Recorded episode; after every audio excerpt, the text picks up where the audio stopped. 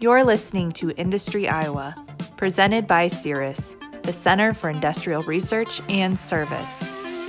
Here's your host, Stephen Wilson. Well, hello, this is Steve Wilson with the Industry Iowa podcast, a podcast by CIRAS uh, to help Iowa businesses and communities prosper and grow. And my guest today, it's it's an interesting interesting one here because uh, I have Mike O'Donnell with uh, with CIRAS. Mike is the MEP. He's the program director for the Manufacturing Extension Partnership Program at CIRAS, and uh, and also he happens to be my boss, so it uh, makes makes for interesting conversation. But uh, Mike, thanks for being a part of uh, Industry Iowa podcast, and want to welcome you. And since you are with with CIRAS, uh, I do want to ask you to just uh, give a, a, little hello to your for yourself, and then uh, tell maybe some of our listeners aren't aware of, of, of what CIRAS does, who CIRAS is. So if you can talk a little bit about that as well. Sure, Steve. Thanks for having me. Excited to be on the podcast here. So for those that don't know about CIRAS, our job is to make industry in Iowa better. We do that through education, research, and technical assistance in just about anything you could imagine.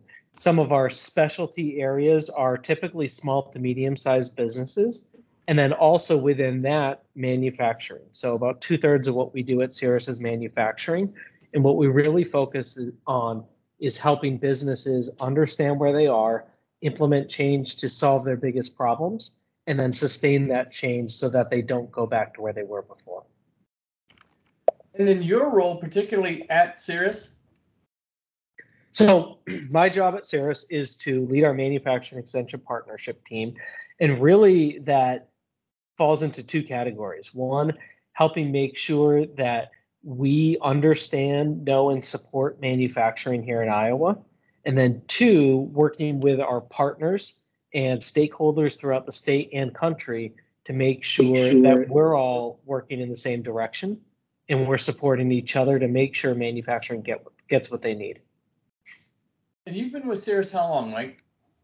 I have been with CIRAS for 13 years. Started out as a project manager delivering services in the supply chain world. And then I have been in this role for eight years. Years. All right. Excellent. And it's been an exciting time. Uh, I mean, I've, I've been with CIRAS just a little over uh, over two years, but I'm familiar with it really about 10. But it's it's an ex- I think it's an exciting time to be a part of of CIRAS and the work that CIRAS is doing right now it's it's exciting and it's fun and it's challenging because uh, we've got lots of different things happening to manufacturers today, right? And they've they've been hitting for five to ten years, where you've got changes in in globalization priorities and how how countries and people and businesses work together. You've got changes in technology, and we've got a change in who and what the people are that are working in manufacturing. So all that coming together makes for real challenges for companies and it makes it for fun challenges for us to figure out how can we help companies navigate these changes. Uh, one of the things, and we recently um, had uh, a, a staff meeting, uh, MEP CIRAS uh, staff meeting. Uh, Mike, as, as you look, just reflecting back on that time, what were some maybe some some exciting things that came out of that, or just uh, you know maybe again identifying some of those challenges that that CIRAS is is um, uh, positioning themselves to to really address going forward. So me being somebody who loves being around people one of the exciting things is is we're we're back around people again and and we've been doing it for a while at CIRAS but more and more across the state we are seeing companies people out back together again and and that alone in in my mind that's how you create real connections. That's how you create real change is building those relationships with people and connecting. So whether it's our CIRAS team getting together or some of the larger events that we've started to to have people come to again back in person that alone is is what really excites me. When when i look at what we're doing at CIRAS and where things are going is more and more the ability to work together within CIRAS to solve the hardest challenges that companies have. Mean, we have so many moving parts where you're trying to solve your workforce issues, plus you're trying to make sure you're going after the right markets, plus you're trying to make sure your supply chain is ready for changes that you might have. Trying to balance all those together isn't something one person can do. And it's not something one person at CIRAS can help you with. So it's more and more work together, bringing our different perspectives and experiences to companies to help them figure out those real hard challenges. One of the things specifically I know that we wanted to talk about today was this this uh, it's the uh, the uh, manufacturing needs assessment, right? And it's my understanding that this is done every couple of years. And so, uh, did did did one just complete? Did we just complete one? Yeah. So we just released just last week our 2021-2022 manufacturing needs assessment. And what this is, this is our fourth time doing so, and we do it every other year. So we've been doing this for eight years, and it's really a three-part process. And what you see in that needs assessment is the first two parts. So first we do a survey of manufacturing executives throughout the state of Iowa. Then we take all that data and information we get and we put it back out in front of manufacturing leaders to say, here's something that we're seeing. Tell us a little bit about what, what you think about that. What do you think this could mean? Here's what we think it means. Uh, do you have any other ideas? And, and we put that out in front of executives, in front of stakeholders, in front of functional experts, and, and really pull together what we really think is going on in Iowa manufacturing. And then we'll publish that in the February, March timeframe of every other year. Once we finish that process, it really moves into the next step where we start talking openly about, you know, given these are the needs, given this is the state of industry in Iowa, where do we want to go? What are the things we as a support structure across the state need to be working on to make the state better?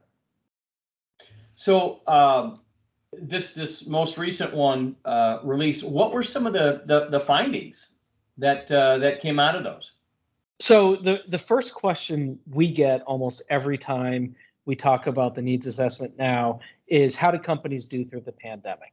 Mm-hmm. And we found a couple of interesting things. So first of all, companies, when you're talking profitability, return on sales, it's maintained generally flat profitability on average across businesses over the past two years. And it really hasn't changed dramatically ever since we've been doing this survey.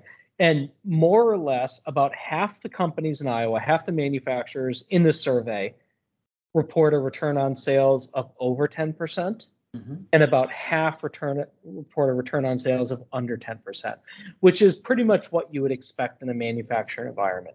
One of the things we've seen, and again, this hasn't changed because of COVID, which is in itself a good sign and a bad sign, is that larger companies, so companies in that 100 plus employee range, are much more likely to have a profitability over 10%.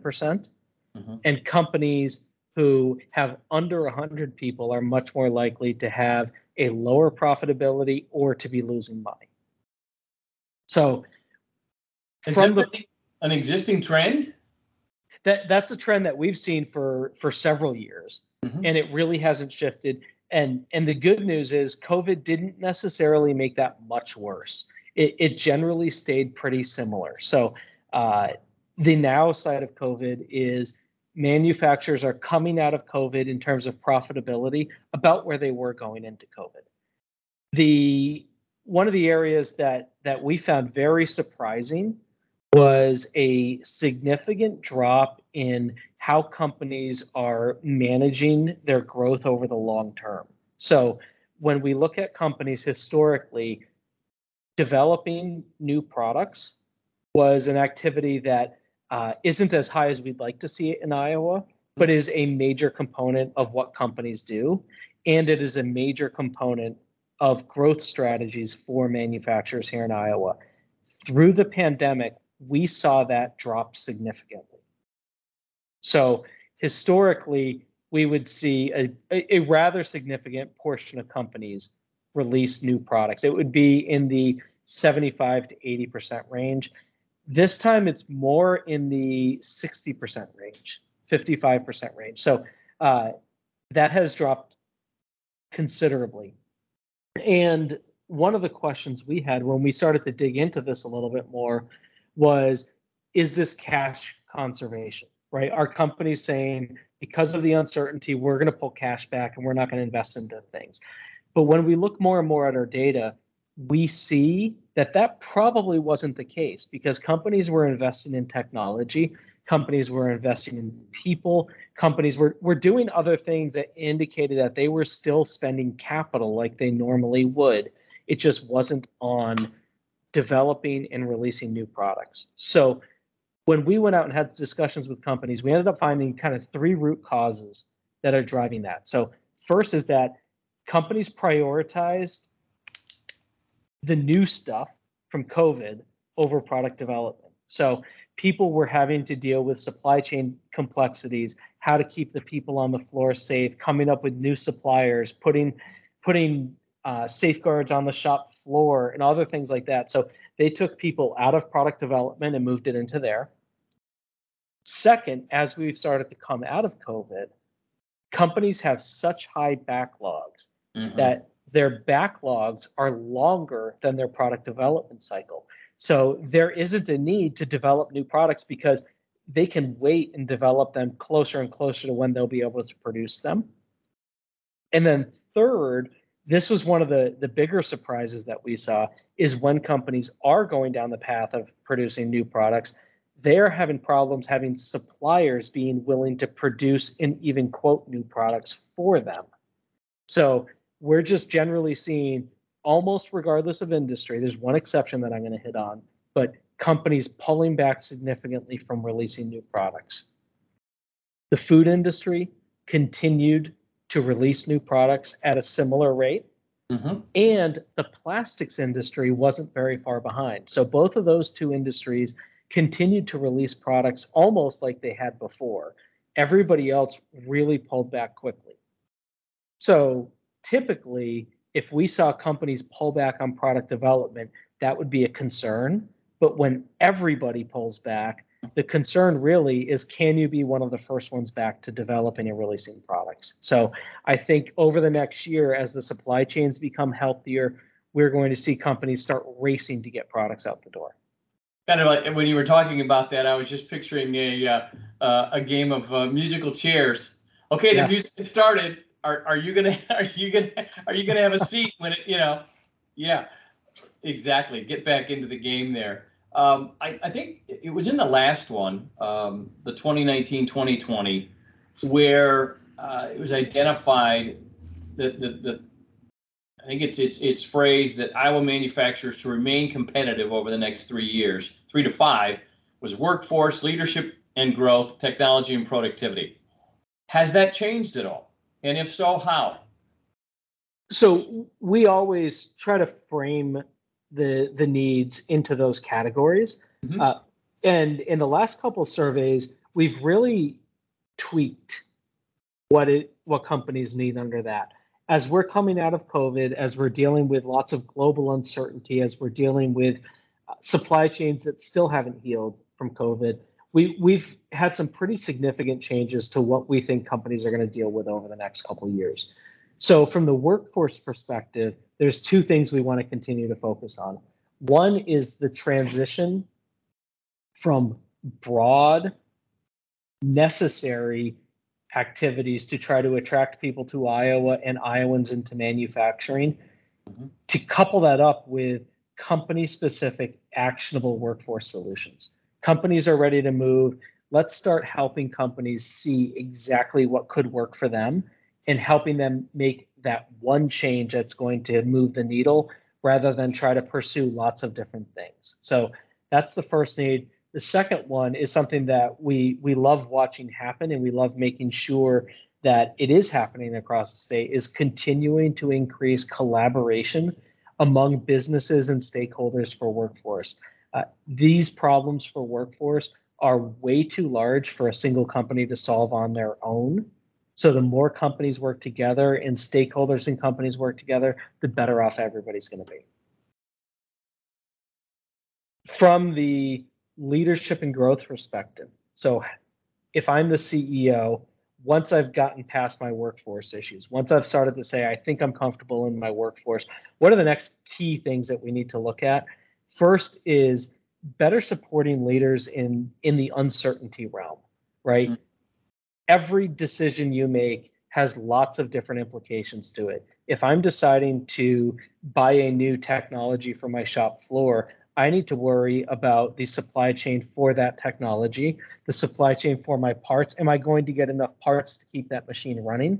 Do I have the right workforce? So suddenly, what used to be a relatively simple question on the shop floor is now this big, cloudy decision process. And so, support for leaders and executives in making those decisions is a huge step that we we all need to take. Two, we're going to have to start rebuilding the leadership pipeline.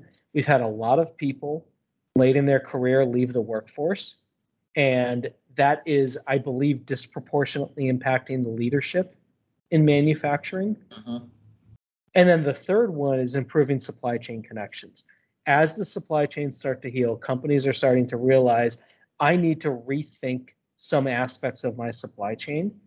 And we know, and you see this, Steve, in your, your visits with companies on a daily basis, we have some really great capabilities here in Iowa that happen to participate in different supply chains, and companies just don't know each other. So if you're a manufacturer in the uh, transportation supply chain, there's a good chance you could solve a problem for somebody in the agricultural machinery supply chain, and you're 40 miles away and you two don't know each other exist. And so, more work to help companies see each other here in Iowa as they start to make new supply chain decisions is going to help mm-hmm. improve the status of everything across the state. Yeah. Uh, yeah, and I think and, and there's some some exciting stories of, of even uh, where I've been out in, in, in northeast Iowa. There we're seeing um, companies that um, are are changing even what they're manufacturing uh, in an effort to all of a sudden become a supplier for someone else that was originally getting items from uh, overseas, and so they're they've identified new opportunities in new markets. Uh, now, what they have to do is continue to remain strong and and consistent in their performance to ensure that they the the uh, the, the new client, new customer doesn't doesn't return to that uh, that previous uh, supplier. And uh, so I think, yeah, I think a lot of organizations that were looking for those opportunities um, uh, came out better um, uh, through through COVID and and some of those uh, supply chain issues. So yeah, I think I think over the last 20 years, the challenge and, and way companies competed with low cost countries was to be ultra specialized in a supply chain, to really, really know a single supply chain, to be the best in that supply chain. And that's that's how you survived the past 20 years. I think as we look for the next five to 10, the challenge is going to be how do you remain strong in that one vertical? And then how do you supplement and not break everything when you start to expand into other verticals in, in opportunities that, that come to you that you didn't have for the last 20 years? That's going to be a challenge for leaders. Mm-hmm. Uh, Mike, who is this uh, this report going out to? anybody who wants to read it. So it's it is up on our website to to read. Uh, really, there's three groups of people that I think should look at it all from different perspectives. So uh, first, manufacturers, right? If you are a leader in manufacturing, pull up this report and take a look at, for example, what initiatives are being implemented and who's seeing value from them. Mm-hmm. So we track uh, how, what percent of companies are implementing 3D CAD? What percent are implementing 3D printing, right? And what are what are people seeing in terms of value? So if you're trying to decide what do I need to do, where do I compare to the rest of the state, this gives you some sort of baseline to be able to understand the difference. Second group is internally within CIRAS. This becomes our core that we keep going back to when we say, what do companies really need? How are we going to continue to change and become more and more relevant to the decisions? Uh, this is this is what we go back to on a daily basis. The third is if you support manufacturing, if you are in the finance industry and your clients are manufacturers, if you are in the logistics industry, uh, if you're an economic developer, taking a look at some of these top level needs and what companies are saying are their key concerns and what's going to inhibit their ability to grow. That should help you better understand and frame your services to help manufacturers better. In, in talking in general, uh, and just to let folks know, ciras.iastate.edu uh, is our, our website, and uh, you can find that information and, and much, much more uh, there on the on the website. Overall, what is the state of manufacturing in Iowa? The I know easy, you can, you, can, you can talk for, for a long time on that, but I uh, could, and and we've got 30 pages of, of discussion on that. Uh, the the real state of manufacturing in Iowa is manufacturers have come out of COVID uh, and survived it. And now they're facing a new set of challenges that they really weren't expecting. So when we look at one of our questions is, you know, what's going to prevent you from growing over the next five years?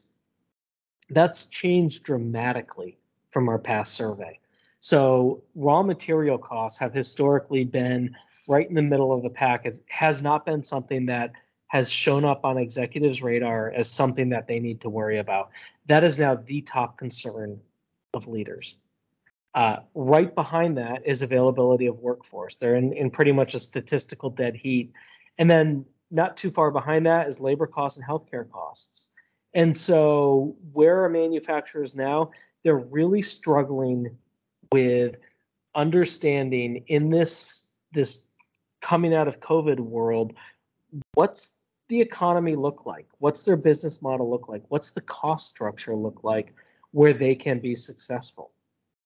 And that's going to be a challenge that, that we're going to face for several years here as everything starts to rebalance in terms of cost and supply and demand.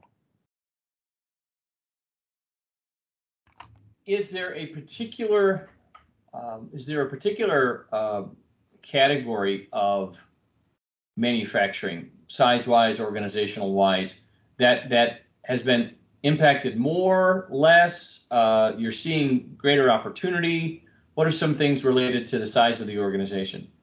So one of the the things that we find interesting is that it's not typically industries that do better or worse than others. It's not typically even whether you're a rural manufacturer or an urban manufacturer.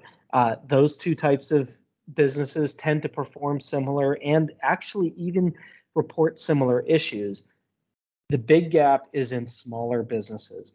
Manufacturers with under 100 employees are continuing to struggle to keep up. There is so much going on that as you get larger, while it's still extremely difficult, you have the resources to focus on many things at once. When you're a manufacturer that has, say, 80 employees, what that typically translates to is 10 to 12 in the office and the rest on the shop floor. And so suddenly, as a group of 10 to 12 people, you're dealing with massive supply chain issues, having to reconfigure the way you hire people, having to deal with changing healthcare costs, having to look at salaried workforce and how do you retain those people, dealing with remote work and in-person work and all these different challenges that are going on. And it's just too much. So what we see is those smaller manufacturers struggling to implement the initiatives that will improve those items. And what's good about this though is when a small company implements something, whether it's a productivity initiative or a technology on their shop floor, they typically see similar value to their larger counterparts. So if they can get the time and focus to fix something, mm-hmm. they will see results. The challenge is helping those companies see results. So as we, we wrap up here, thinking about it in, in the context of CIRAS and MEP as a whole, how can CIRAS and another state's MEP kind of step step in there? What what role uh, is is CIRAS able to play and, and MEPs in general? What what you're going to see from us and continue to see from other MEPs across the country is more and more work to help companies see companies of all sizes see what it would look like to implement change, right? Whether you're cons- considering implementing a cybersecurity program or implementing new safety programs or putting some technology on your shop floor that you haven't before, we can help you step back, look for other examples of that happening, right? And and look for different ways to de-risk that. Going through the process of implementing major change in your business is hard. So let's look for different ways earlier and earlier in the process to reduce the risks of making those change, prepare you to make that change, and help you make it so that it sticks and you get the real value out of it. Mike, thanks for for being on on the podcast. I know there there are there's so many so much stuff, uh, uh, valuable information in in that document. So I would again strongly encourage uh, individuals to go out and to uh, to take a look at that. It again is at ciras.iastate.edu, and it's the manufacturing uh, needs assessment. So, Mike, thanks so much for being on Industry Iowa. Thank you, Steve.